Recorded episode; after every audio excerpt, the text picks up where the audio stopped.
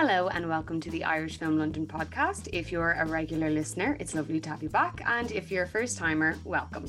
For those first timers, I'm Niamh and I'm joined here by the head of Irish Film London, Gerry. And we're going to do a quick recap of all things film and TV before handing you over to our interview today with writer, producer, and director and good friend of IFL, Roisin Kearney.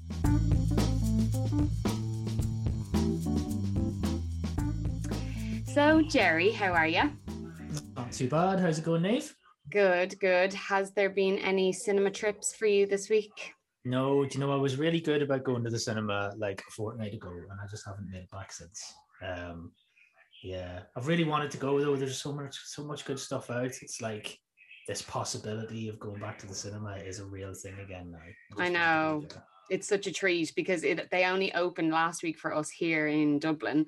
Mm. So my first trip this week was to The Quiet Place Part 2, which was amazing. Um, but I don't know whether it was because I just missed the cinema so much or that it was actually just a really good film, but I just left yeah. the cinema on such a high. Um, although I did make the rookie mistake of buying popcorn which was a bad idea for a film where the main plot is that they have to stay silent to stay alive. so, needless to say, the popcorn didn't get touched the whole film. Is that one of those cinema experiences where you have like you're chewing your popcorn at strategic moments? Oh, yeah. Like mouthfuls of popcorn that you just can't get rid of. Absolutely. it's awful. And one person got nachos. Like I thought I was bad with popcorn. Someone got no, what is such a waste of. I don't know why people get nachos anyway, but such a waste of money for that film. But. I would highly recommend it. And uh, one of our own, Cillian Murphy, is in it, who's incredible. I did like if I ever did meet Cillian Murphy, I'd love to ask him, would he, w- which would he prefer to live in, the kind of the quiet place world or 28 days later? Oh, yeah. Okay. Two very different different kind of places, but both extremely kind of traumatic. Yeah. but okay. he was fantastic. His accent was flawless. That's great. That's great. No, I didn't get to go to any cinema trips or do any cinema screenings this week. Um, I did have a nice home viewing experience. Um, I managed to get a copy of Songs for While I'm Away, the Phil Lynott biopic um, by oh, Emer wow. Kennedy. Um, I've been dying to watch that property for a while, and I managed to sit down with it oh, and, amazing. and have a go at it there during the week.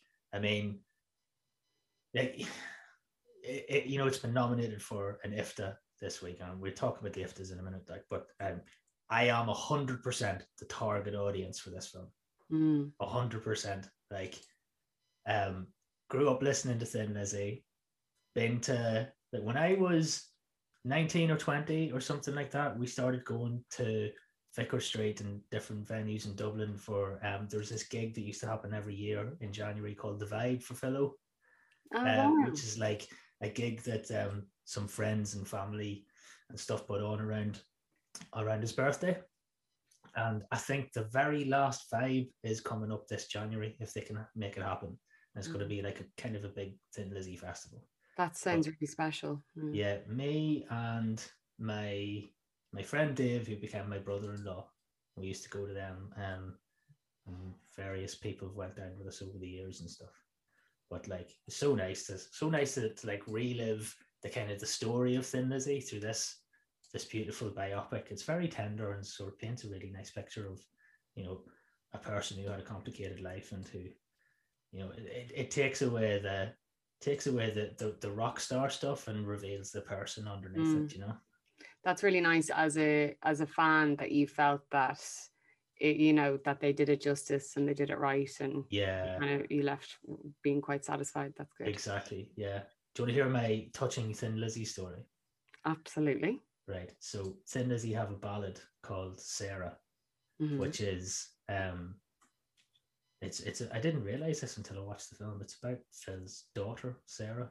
Mm. Um, so we wrote it kind of for her. Um, and so when when me and me and my brother-in-law before he was married to my sister, they were they were going out with each other, and we, I used to hang out at his house a lot. And uh, it was over one Friday, and Sarah, my sister Sarah, had come up from um from Dublin from from uh, university for the weekend, and she brought the car up, and uh, Dave, her husband, used to do this nice thing where he'd like she'd come in and you know after her journey and stuff, and he'd like get the car ready for the next trip, you know, so that when someone has to go out for work in the morning, the car's turned around and everything's nice and everything. And during the evening, I realized, oh, we're um we're missing something. Maybe we needed beers with the for the evening or something. Oh, sure, I'll jump in the car. Um, I'm on the insurance. I'll jump in the car and I'll go down to the down to the shop and pick a few things up. Anybody want anything? And everyone's busy inside, right? Okay, I'm away. I'll see you.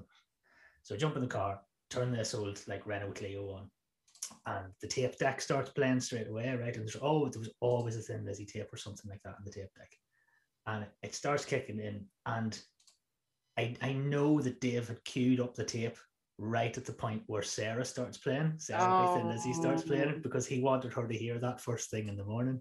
Oh, that's so lovely. Dave's so, setting the bar high. Wow. I know, I know. Yeah, yeah. Oh, that is very sweet. Yes. I'm really looking forward to seeing it. And also, actually, one of our other podcasts that we had with Alfonso Films, one of the producers in Alfonso Films, Joe Halpin, um, mm. also worked on the Thin Lizzy documentary as well. Brilliant. But it is so, yes, as you said, it's nominated for an IFTA, which is amazing. And this year's nominations list is just off the charts. Unbelievable list of films. Like I just can't get over the talent, the quality. There's just mm. so much going on. And, you know, we do what we do at Irish Film London, but like there's so many films and individuals on that list that that we've had on as guests or that we've talked to over the last couple of years. It's beautiful to see all that work being represented and being awarded, hopefully, and Absolutely. It's so yeah. it's so rewarding to see it all being acknowledged, all that hard work. Exactly. And some of the um, nominees are some of our patrons, which is amazing. So we have yes. Moe Dunford is on there for Knuckle Dust, Saoirse Ronan, Ammonite, Lenny Abrahamson, and Fiona Shaw. And then there's just loads of other IFL friends on there, like mm. Andrew Scott. And then there's um, I think there's three out of the six short films nominated that we've had yes, on Irish that. from home, which is fantastic. It's yeah. just absolutely amazing. Yeah, I saw my other suit is human is on there. Um, Kathleen was here last month. One of my favorite films that we had an Irish film from home was Flicker, and that's on there as well. But also, um, herself is on there. Mm. We had a, a podcast with Claire Dunne previously. The eighth is on there. Um, I think that was our last podcast that we did, or maybe the one before that was was with the filmmakers from the Eighth. Um, Wolfwalkers is obviously nominated. There was a podcast with that as well. Wildfires on there, which we screened in our St. Bridget's Day selection earlier this year, mm-hmm. um, and which has a release soon. There's just loads of stuff. And, and, also, it's also a reflection of Irish Film London being on it, if I do say so ourselves. We've uh, like yeah. been able to showcase so many amazing things. And as I was saying with Cillian Murphy having an amazing American accent in It's a Quiet Place, we also have nominated as Jessie Buckley for I'm Thinking About Ending Things. She's American in that. Niamh Algar and Raised by Wolves. Nicola Coughlan and Bridgerton. And I just think I was saying to a friend of mine during the week, as Irish actors, and I'm going to include myself in that category, That's that we're quite lucky that we're quite versatile with our ability to do different accents and our look, you know. We could be English or American or even like Nordic when you think about Vikings and that kind of thing. So I think Irish talent is really kind of spreading and growing, which is amazing. It's it's just a testament to the power of Irish film today, which is what we're all about at Irish Film London. Um, exactly, exactly. So I think now that's a lovely note to um, to hand us on over to the interview. So Gerry, you sat down with writer, producer, and director Roisin Kearney this week. I did, and we had a lovely chat, um, which started off being about her work, but was became very wide ranging, really, and became about things. Um, so yeah, enjoy that, and we'll see you here again in a couple of weeks. Thanks, Gerry. Thanks, Niamh.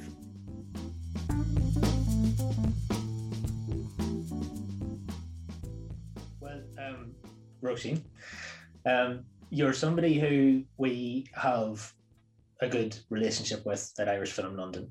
Um, I believe we would have featured your film The Family Way in 2019. Um, since I've been at IFL, we've had both the Ferry, which you were a producer on, uh, and your short film Paddy, which was at our St. Patrick's Day Festival um, in 2021, which you were a director on.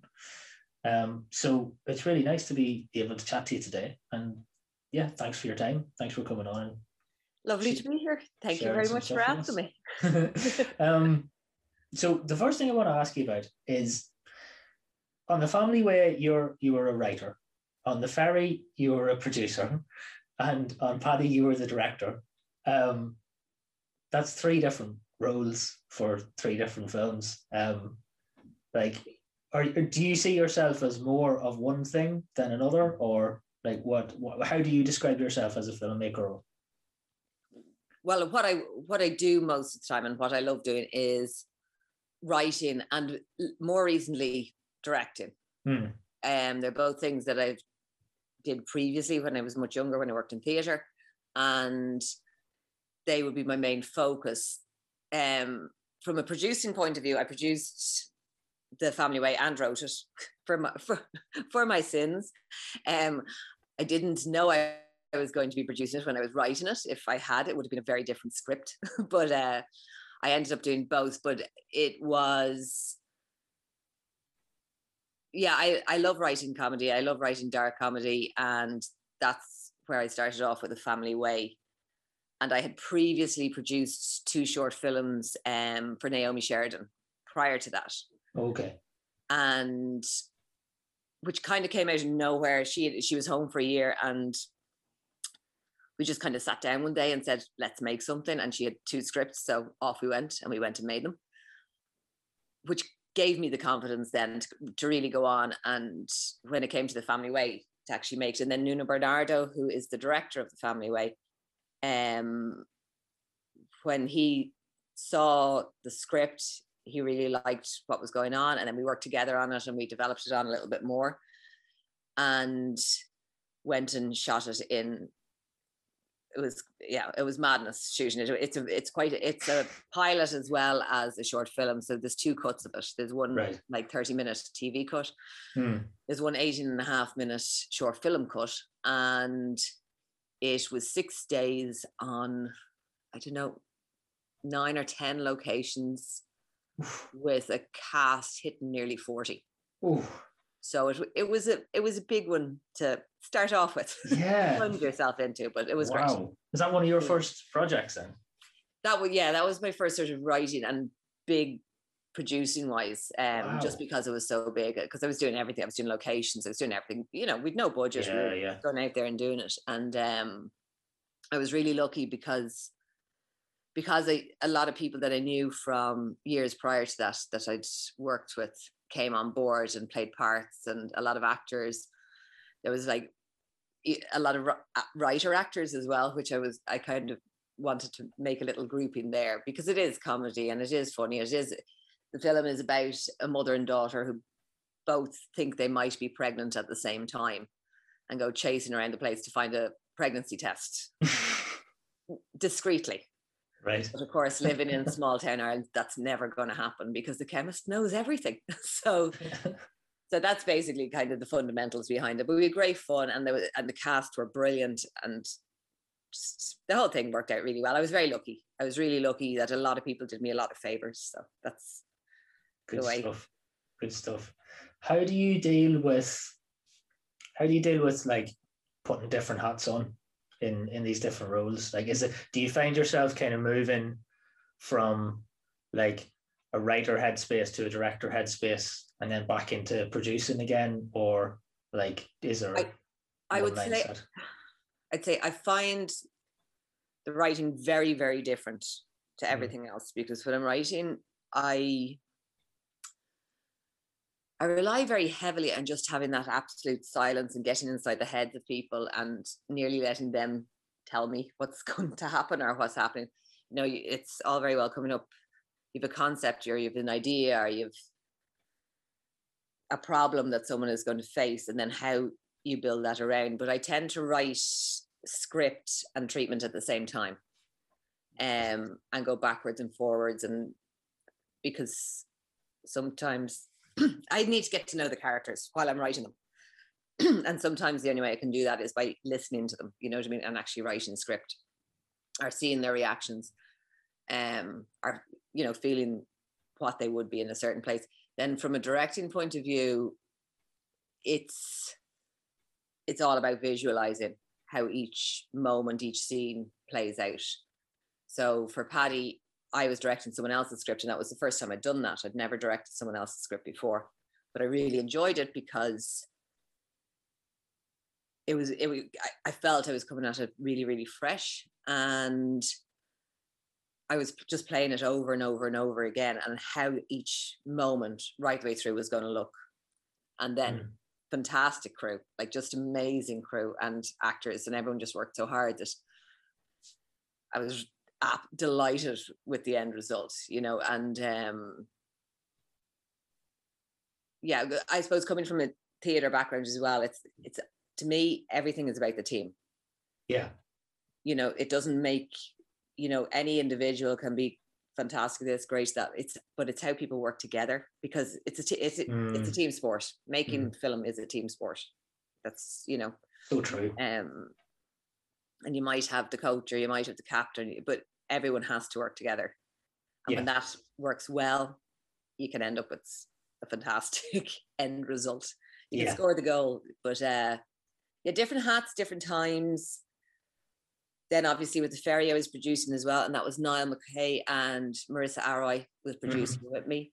Mm-hmm. And I've known Niall for a good few years, and we'd always have stuff going backwards and forwards. And then he had the ferry script and I read it and I just I loved it. And it's again it's a darkness there's a darkness and the dark you know that's there of uh, the mother and baby homes and the personal tragedies that were happening in and around that. Mm. and but there's also a little thread of humor you know yeah. that's how we deal with stuff you oh, know? oh, completely. Yeah. So again, that would be something that's it's the way I like to approach story and hmm. people mm. and individuals in those stories. Yeah. So it fitted very, very well, you know. Yeah, because that's like that's something I was going to talk to you about as well. Is that like in all of your work that that I've seen and all of the all of the stuff that we featured at Irish Film London, there is this theme of like in the family way, there's this kind of window into small town life in Ireland. And the ferry is obviously about a tragedy that's dealt with by, I suppose, almost three different generations of women in, in different ways. And Paddy, I mean, Paddy's more specifically about the Irish emigrant experience in a sense, but there's always this sense of an, an Irish experience, like a, a uniquely Irish experience to all the work. Um, and I suppose I suppose my question is like whether you think that that's a deliberate thing that you want to do in your storytelling, or whether you're attracted to stories which which talk about Irishness or Irish experience, or whether that's just a, a part of being an Irish filmmaker. I think it's a little it's a little bit of both. Um obviously as someone who's Irish, I you know, we've all waved goodbye. We've all gone away. We've all heard the stories of you know and it okay things are different now and you know people can move around a lot better now but there's there's a fundamental loss i think going back generations. You know it, it goes back to famine times. It goes back to that of people having to leave or having to go. And then the reverse of that is, you know, there's an awful lot of people I know who like live in the States or live in the UK or France, Germany, wherever it is, or Australia and New Zealand. And they're living wonderful lives with mm. lots of brilliant people around them who they enjoy immensely. But they still do long for a little bit of home. Like they still long for that spontaneous night, having a pint and someone breaks out a fiddle. Like, you know, they still, you know, it might never happen in the real world, Yeah. but in their head, it's, you know, it's part of what's missing. It's it's kind of like the hug or whatever, you know. and that, I think that goes down generations as well. I think people, even if they're second or third generation, Yeah. there's something there in the stories but also there's a universal thing like the family way is a mother and daughter that's universal you know that that relationship and the three women in who are three different generations who have all been affected by the a loss of a child in some Mhm. way you know a loss of a parent a loss of a child being involved as one of the characters is in that um that's identifiable throughout the world Yeah. you know it's it's the women's relationship and how they relate to each other and how they help each other through a very very difficult time and then with paddy it's it is the reverse as in it's a very young man but his mother's character is still in ireland in her head and she's rearing an irish boy in her head but she's not he's Yeah. a young london boy Yeah. so what she feels he is and what he is are two different things. Mm-hmm, mm-hmm. So she she wants to bring up an Irish boy in London, but she's not doing. She's bringing up a London boy. yes. in London. Okay. I see. So, and again, that's fairly universal. I think I think an awful lot of people can identify that from one space or the other. There's very few people now who are lucky enough that if they want, they're born and live and work and do whatever in the place they were born into and Mhm. historically have that you know it's not um it's not something that you know people move and like sometimes i think in ireland we're funny like we like we have this thing of like wanting to be around in the same area you know your cousins are down the road and yeah. Yeah. Yeah. and uh, that's not like and then you go over to the states and people are like oh well i moved six hours away and you're like oh my that's like the other side of the world they can't figure that out but uh, maybe that's it maybe we're all maybe we're all just little home birds and we all like to you know go back to thinking Yeah. thinking, thinking about being in, in our little bed in the top of the house you know but yeah no all three they're all interrelation they're all about interrelationships and i think every every story to a certain extent yes we have our protagonist who's going off to do whatever and we have our antagonist who's going to get in their way and Mhm. that's fine but what people identify with are relationships Right. that's what I like to write about. That's what I like to see. Is that structure of storytelling, the like the protagonist and antagonist and like universal themes and so on, are those the tools that you're using that you feel are important for you to use to exploit to to to create an original story? I think I think like I love ensemble. I love ensemble film. I love ensemble theatre. You know, um, I think ultimately you have to have the, person that someone that people are going to identify with, the, the person whose story you're going to follow throughout. Hmm. and that's a certain type of um, narrative that's going to be there but it can be really really subtle you know just because you have one that just skims above the water um it i think you have to know as a writer. I think you have to know who your protagonist who your individual is that you're following. And that can change sometimes because sometimes you can be writing and then all of a sudden one of the other characters is just better fun to be around you know? It shifts. But um they're uh yeah i like i mean ultimately you have to have that identity you know you need your you need to give your audience someone to root for. Yes. and so in that way absolutely yes you do need your kind of protagonist but at the same time that doesn't mean you have to diminish the rest of the characters around that. You know they can be um every character that ever is appears in any space on screen needs to be important Yes. because as soon as you move away from that um you lose it like i mean it, it doesn't matter if they've no lines, they still Mm. have a backstory. They still have, you know, Mm. a story moving forward. I think that's quite important to me because even from an actor's point of view, I think they need that energy to know what they're doing and why they're doing it. Yes. Yeah. So what's your background then like from before these short films? Like how did you get into film or how did you how did you become a filmmaker? What was your journey into this life? into this madness. I was I worked in theater, so I after college I went and I was working City Arts Centre Theatre, mm-hmm. and I was in there as the in-house technician. So I was lighting and sounding and working with different shows coming in and out all the time. So like every you know week or two, you had a new group in, new show on. So I worked a lot of that. I've always worked an awful lot with kids. So I always kind of worked with kids in and around the Pearse Street area and Markievicz Flats as well at the same time. And we'd have music gigs and comedy gigs and all, you know, all sorts of stuff. And then I worked, I did some acting in theatre. um actually I do I actually I quite like theatre. I, I always have. And uh, I did a lot of ensemble theatre. So you were always creating narrative and creating scripts that way. Then I did a little bit of work writing actually for RTE for pilots, where I got to rewrite female characters in scripts because okay. they found that the female characters were a little bit uh, one dimensional in Right. some of the stuff that they were doing. So they so I used to I got I got a few scripts to go back through and write scenes for the women.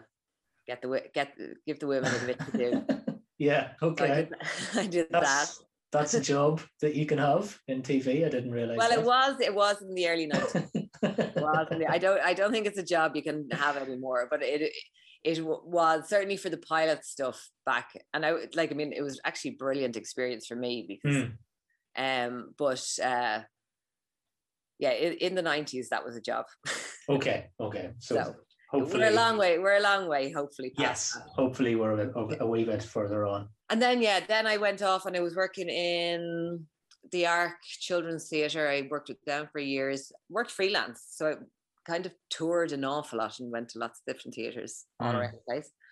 Then I there was a film called The Crooked Mile, which a friend of mine was making, which was a feature film shot in digital.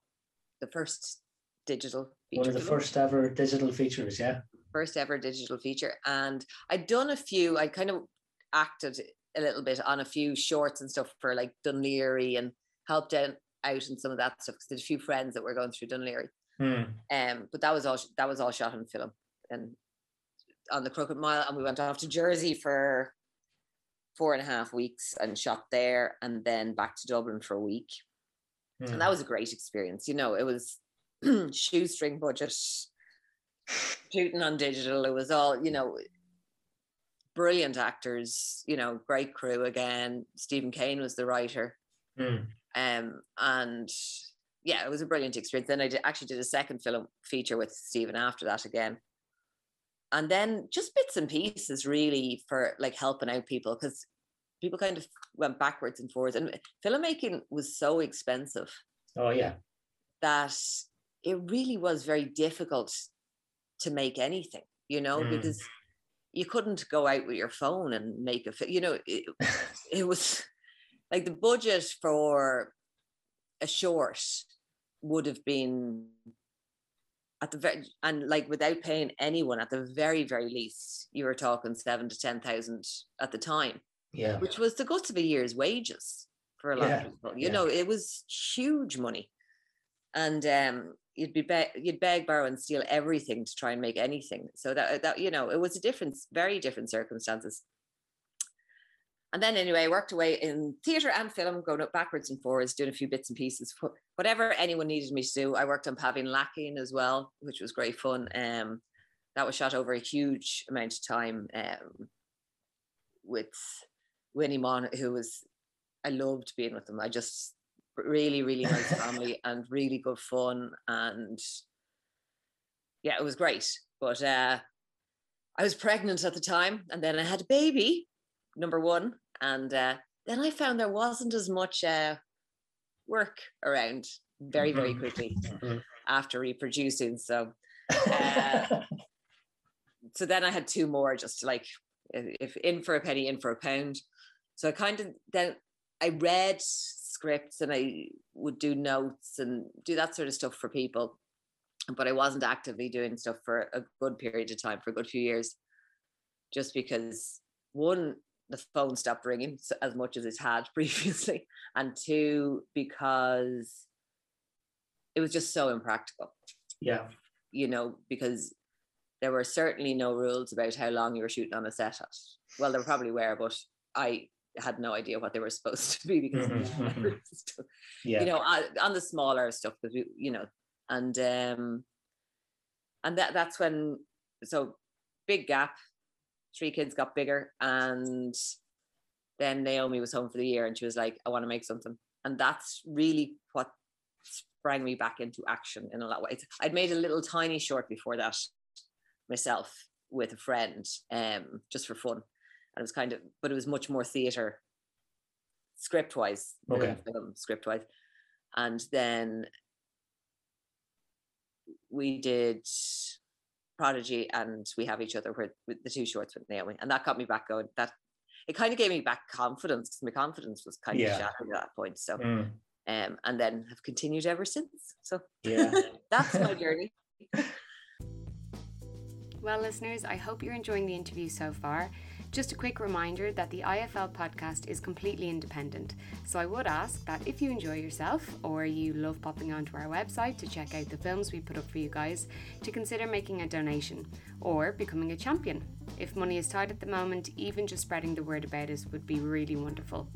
Just before I hand you back over, we'd like to thank Culture Ireland and the Irish Emigrant Support Programme for their ongoing support of our work, including this podcast series. That journey of like leaving the industry for a while and coming back in that's something that we've talked about a lot this year at irish film london and a lot of our um a lot of our interviews and our industry focus sessions is like well support for parents and carers in the first instance. Like there's obviously a lot of a lot of different focus on that now. Um and amazing organizations out there like Raising Films, who we've spoke to um, for some of our mental health focus sessions and support focus sessions, and um, the the research that they're doing and the uh, industry insights that they're gathering is really super important. But but to a lesser extent than what you're describing, I've I've definitely felt that pressure as a father with young kids um, in the industry, and and I think like I don't know. I mean, like I suppose people feel it at, at every level, but like if you're if you're working in a creative role where there's less of I don't know, like in some ways there's less structure. Well, there is. Yeah, there's there's definitely there's loads less structure to your day, to your week. Like you can't really turn around to your partner if you're lucky to have one, and, and or whoever's picking up the slack of caring for you and say, all right, yeah, so we're going to have um, a nine to five day, and I'll be I'll see you at you know five forty five for for dinner and everything. No, you can't. You can't even tell someone most days what where you're going to be or what you're going to be doing that morning. You know, it's just it's it's so tough. Like yeah no it's a huge it's a huge but it's a huge issue but it's something that has to get be addressed i mean oh yeah, they're lo- talent is getting lost and either in london or in ireland we can't afford to lose that talent. That's we it. can't afford to lose those people. And yes i'm in a very lucky position now. My kids are big enough they can do their own stuff you know? And um but i see it all the time. And like i can't in some ways i can't believe that 17 like my eldest is 17 17 years later we're still here. We're still Mhm. having this discussion. Because ultimately it has to come from the top down. And people have to look at their budgets and say instead of saying oh we can shoot this in 18 days that's great say actually no. We can give people proper days. Make sure that you know there's stuff around on set.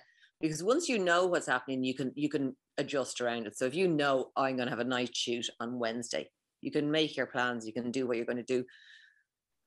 And we all know stuff runs over and that's fine. We can adjust a little bit but you know you can't make it just an industry for people who don't have to care for someone else.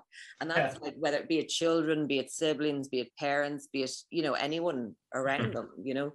Yeah. Because by losing those people you're losing story and you're losing knowledge and you're you're losing eh, experience. Experience exactly what i was going to say yeah. And if we're making things that are representative of society then we have to represent society yeah, and that's the other thing that I was going to chime in with as well is that if you don't have a facility in place to allow for people who have care and responsibilities of any kind to maintain a career, then the only people who are left in the industry are those who are settled and secure and comfortable enough economically and everything else, um, so that all the jobs go to them. So that's people that who who the, a, a, huge percentage of people on the bottom of that scale are are hard done by, just because there's no babysitting provision or you know there's no thought towards it. Completely, and even like from a cost perspective, like that's one of the reasons that even when there was bits and pieces that came in, like it had to pay enough for me to pay someone else to mind the kids. Mm. You know, and so if something's going to be six hours or eight hours or 10 hours or whatever it is, then you have to factor in the fact that, well, it's going to be like a, ten, say it's a 10 or an hour for the kids to be minded.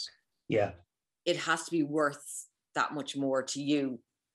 And even if it's a break even situation, which we've all been at, we've oh, all yeah. been in those break even situations, it's, yeah, you, you need that. And like, when I, I was lucky, I kind of, I had saved over years um, because I knew if I was going to get back, I was going to need, you know, a few, like three or four grand to be able to go in and say, right, I'm going to make something. Okay. So I, I literally put it away over years. And when I made the family way, thankfully, so many people, uh, like I mean, Kira and Clara, who played the leading roles in that, were fantastic, talented actresses. And um, would always, you know, have stuff on and all the rest. And I didn't know prior to it. When I sent them the script, they were like, I want to do this. I want to do it. And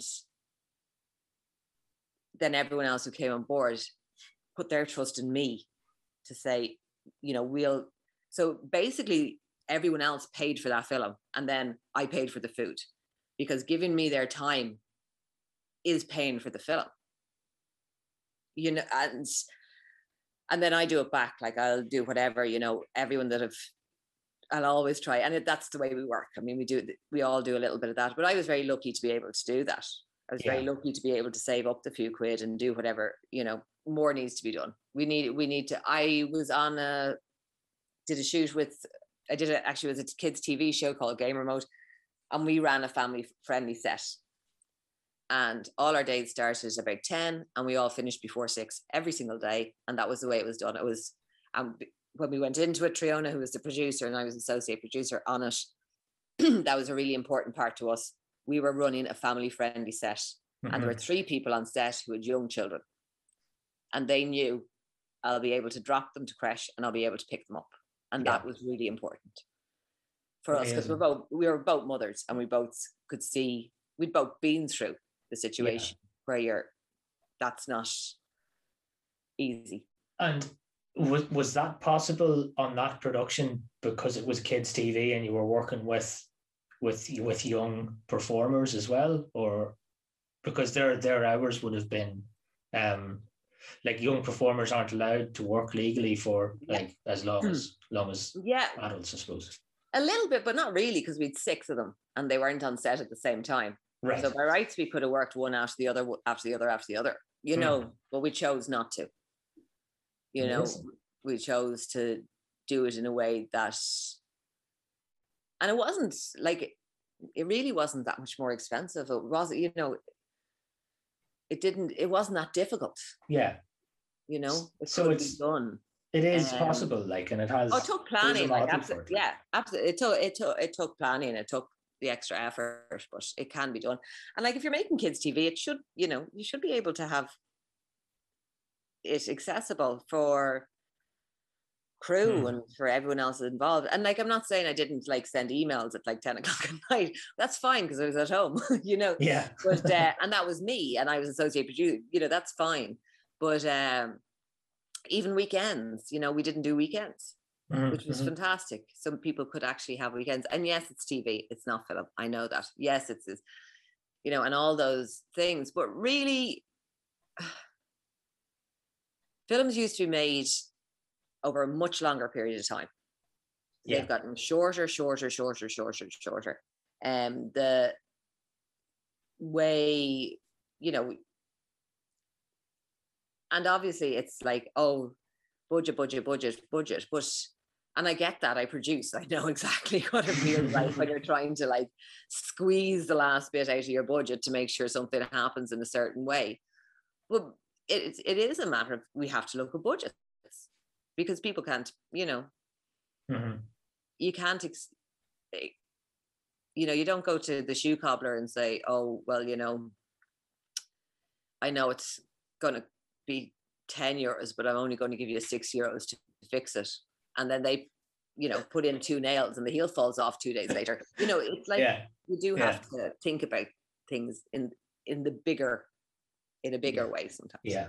Thinking about the bigger picture, then, um, I want to go back to talking about your work, um, because you're you're still creating work, and there's new work that you're making as well. Um, what are you working on now these days? Well, at the moment, I was I actually was just shoot. I was directing the Irish leg of um, a feature documentary. So yesterday for Bloomsday, just a what little one day thing, but uh, it's um, a documentary on Joyce on Joyce's women, actually his feminist women, which is right up my street Okay. yeah. and uh, so yeah so it's for left bank it's left bank films and it's a french director is the director of the Mhm. whole lot but uh so yeah so i was running around town yesterday with a crew catching people off guard as they celebrated bloomsday with port and whiskey and oysters and all those wonderful things and getting readings that was great no that was really good and i think they're back again in october so there's you know it's been shot over a period of time so Yeah. Yeah. we'll, we'll be back running around again no doubt and then i'm also working on a new children well it's young people's um tv show called keep it up and it's with 13 year old girls and it's asking the question of why are so many dropping out of sport because there's a huge drop off um, in that age group Mm. um, of young girls. So, so yeah, I'm going. I'm going to sports camp for two weeks with a load of thirteen-year-old girls, and we're going to go and do loads of stuff and play and have a good time and you know jump around the place and jump off piers and climb up walls and meet meet meet some sporting superstars um, to encourage us all to keep active at some level. Hopefully. Class. That sounds Um, that sounds just like loads of fun, actually. yeah, we're, we're I'm a, I, I keep looking at everything. We're going around checking out locations, and I'm like, going, mm, I'd be able to do the zip line. I totally want to do that. and then putting in sports, like, what sports are we going to do? It's like, yeah, can we go see horses? I want to see horses. so, so yeah, we're we're we're all getting a little bit excited about uh, the idea of just going and being in sports camp for a couple of weeks. That should that should be a lot of fun. Class. Brilliant, brilliant. And look, I know you're not allowed to tell me about everything that you're working on, but um, you did tell me that you were developing some TV stuff.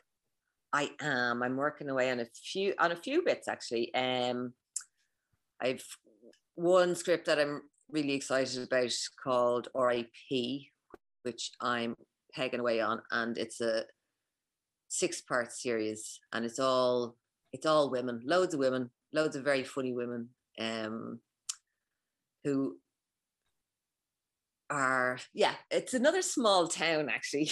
Yeah, see- small town in Ireland I knew that this was the theme.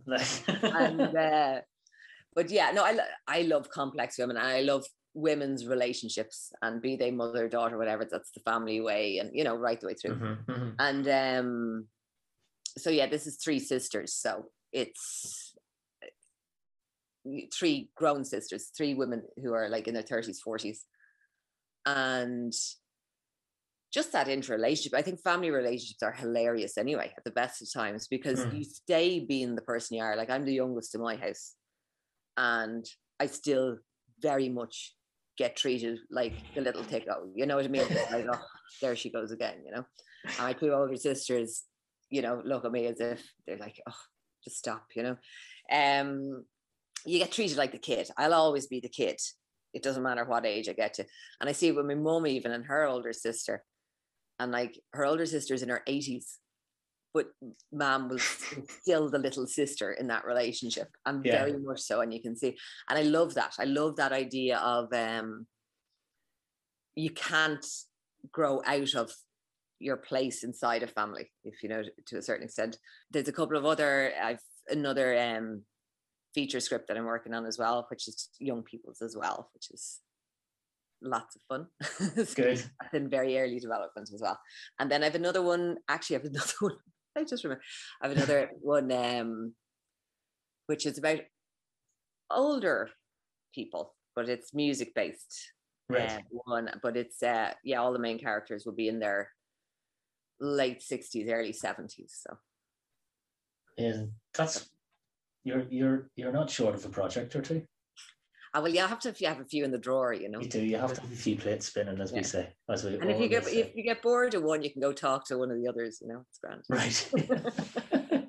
Thank you so much for chatting to us today. Um, Thank I suppose you won't have been across in London for like a year or more. Yeah, no. The last time I was in, I was over in London. Actually, it was for uh, I got nom. I'm act, there's a project I'm helping out on, but uh, I got nominated for um the new Voice Award for the Ed Fest, and it was over in London a couple of years ago, and I was over for that. And one of the writer directors that I met over there, Alex, has a fantastic project that he's shooting in London that Mhm. um I'm helping out on, but it's about Olive Morris, who's just I my mind was blown when I read about her. Yeah, Um, I know. I know this project. Yeah, Yeah. I know Alex. Yeah. Um, he's fantastic, and so I've been working away with Alex a little bit. We we actually try we try we were thinking about trying to shoot it here over in Mhm. Ireland, and uh, we had a little look at that as an idea. But yeah, it's a story that needs to be told so badly. She was arrested defending a black man from police brutality. Hmm. And Olive's a young uh, woman of she was- color as well, right? Yes. So she was a young black woman. She was 17 at the time. She was it's like she was a child. And she was arrested at the time and brought to the station. She was threatened with rape. She was threatened like I find it really hard to get my head around how, you know, um strong a woman she was. But Mm. She was also part of the squatters' rights and finding homes and like equality within that area of London through the 70s. Then she but then she traveled the world. She she traveled and she was one of the original female Black Panthers in London, but she went over to New York. She met the Black Panthers there. She was in Belfast Mhm. and she met people there. And she died incredibly young. Um, and I think, which makes it, I think that's nearly part of it because she devoted the little life she had Yeah. to making things better um, Yeah. for so many and an unbelievable force of nature Mm. um, that I really think it's it's so important and so important for women to see, so important for young black women to see, Mhm. um, and her to be celebrated. Like because the fact that I, I mean, even though I'm in Ireland, I'm horrified that I don't know about her. I'm Yeah. horrified I didn't know about her Yeah. before, and Yeah.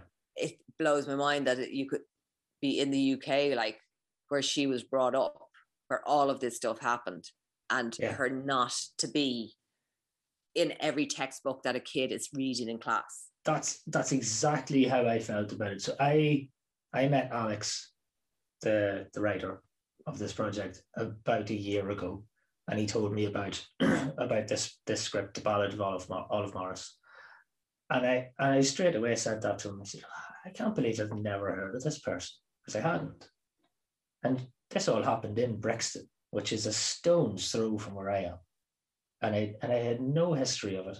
I had no knowledge of Olive as an activist. I had no knowledge of the impact that she had. And that's just exactly the reason why a film like that needs to get made, isn't it? Yeah, 100%. And it's like we can talk all we want about equality, about representation, about this. These people are there, they're in our history. They just haven't been celebrated yet. Roisin, thank you so much for for chatting to us today. And um, we look forward to seeing some of your many, many projects. I'm getting old. I'm in a hurry. I have to just make loads of stuff now. good, good, good. Well, look at um, as you know, we'll be staying in touch with you. But yeah, please stay in touch with us, and we'll see you in London sometime soon. Hopefully, very soon. Deadly. Right. Take care. Thanks. Bye. Well, that's it from us here today, folks. Thank you so much for listening. We wish Roisin the best in all of her upcoming projects. We're so excited here at IFL to see what's next. Don't forget to follow us on social media on Facebook, Instagram, and Twitter. And also check out our current film programme that we have in store for you on our website in the Irish Film from Home section, where you can watch some amazing shorts and documentaries from the comfort of your own home. If you enjoyed today, make sure to check out some of our other podcasts where we chat to many different IFTA nominees.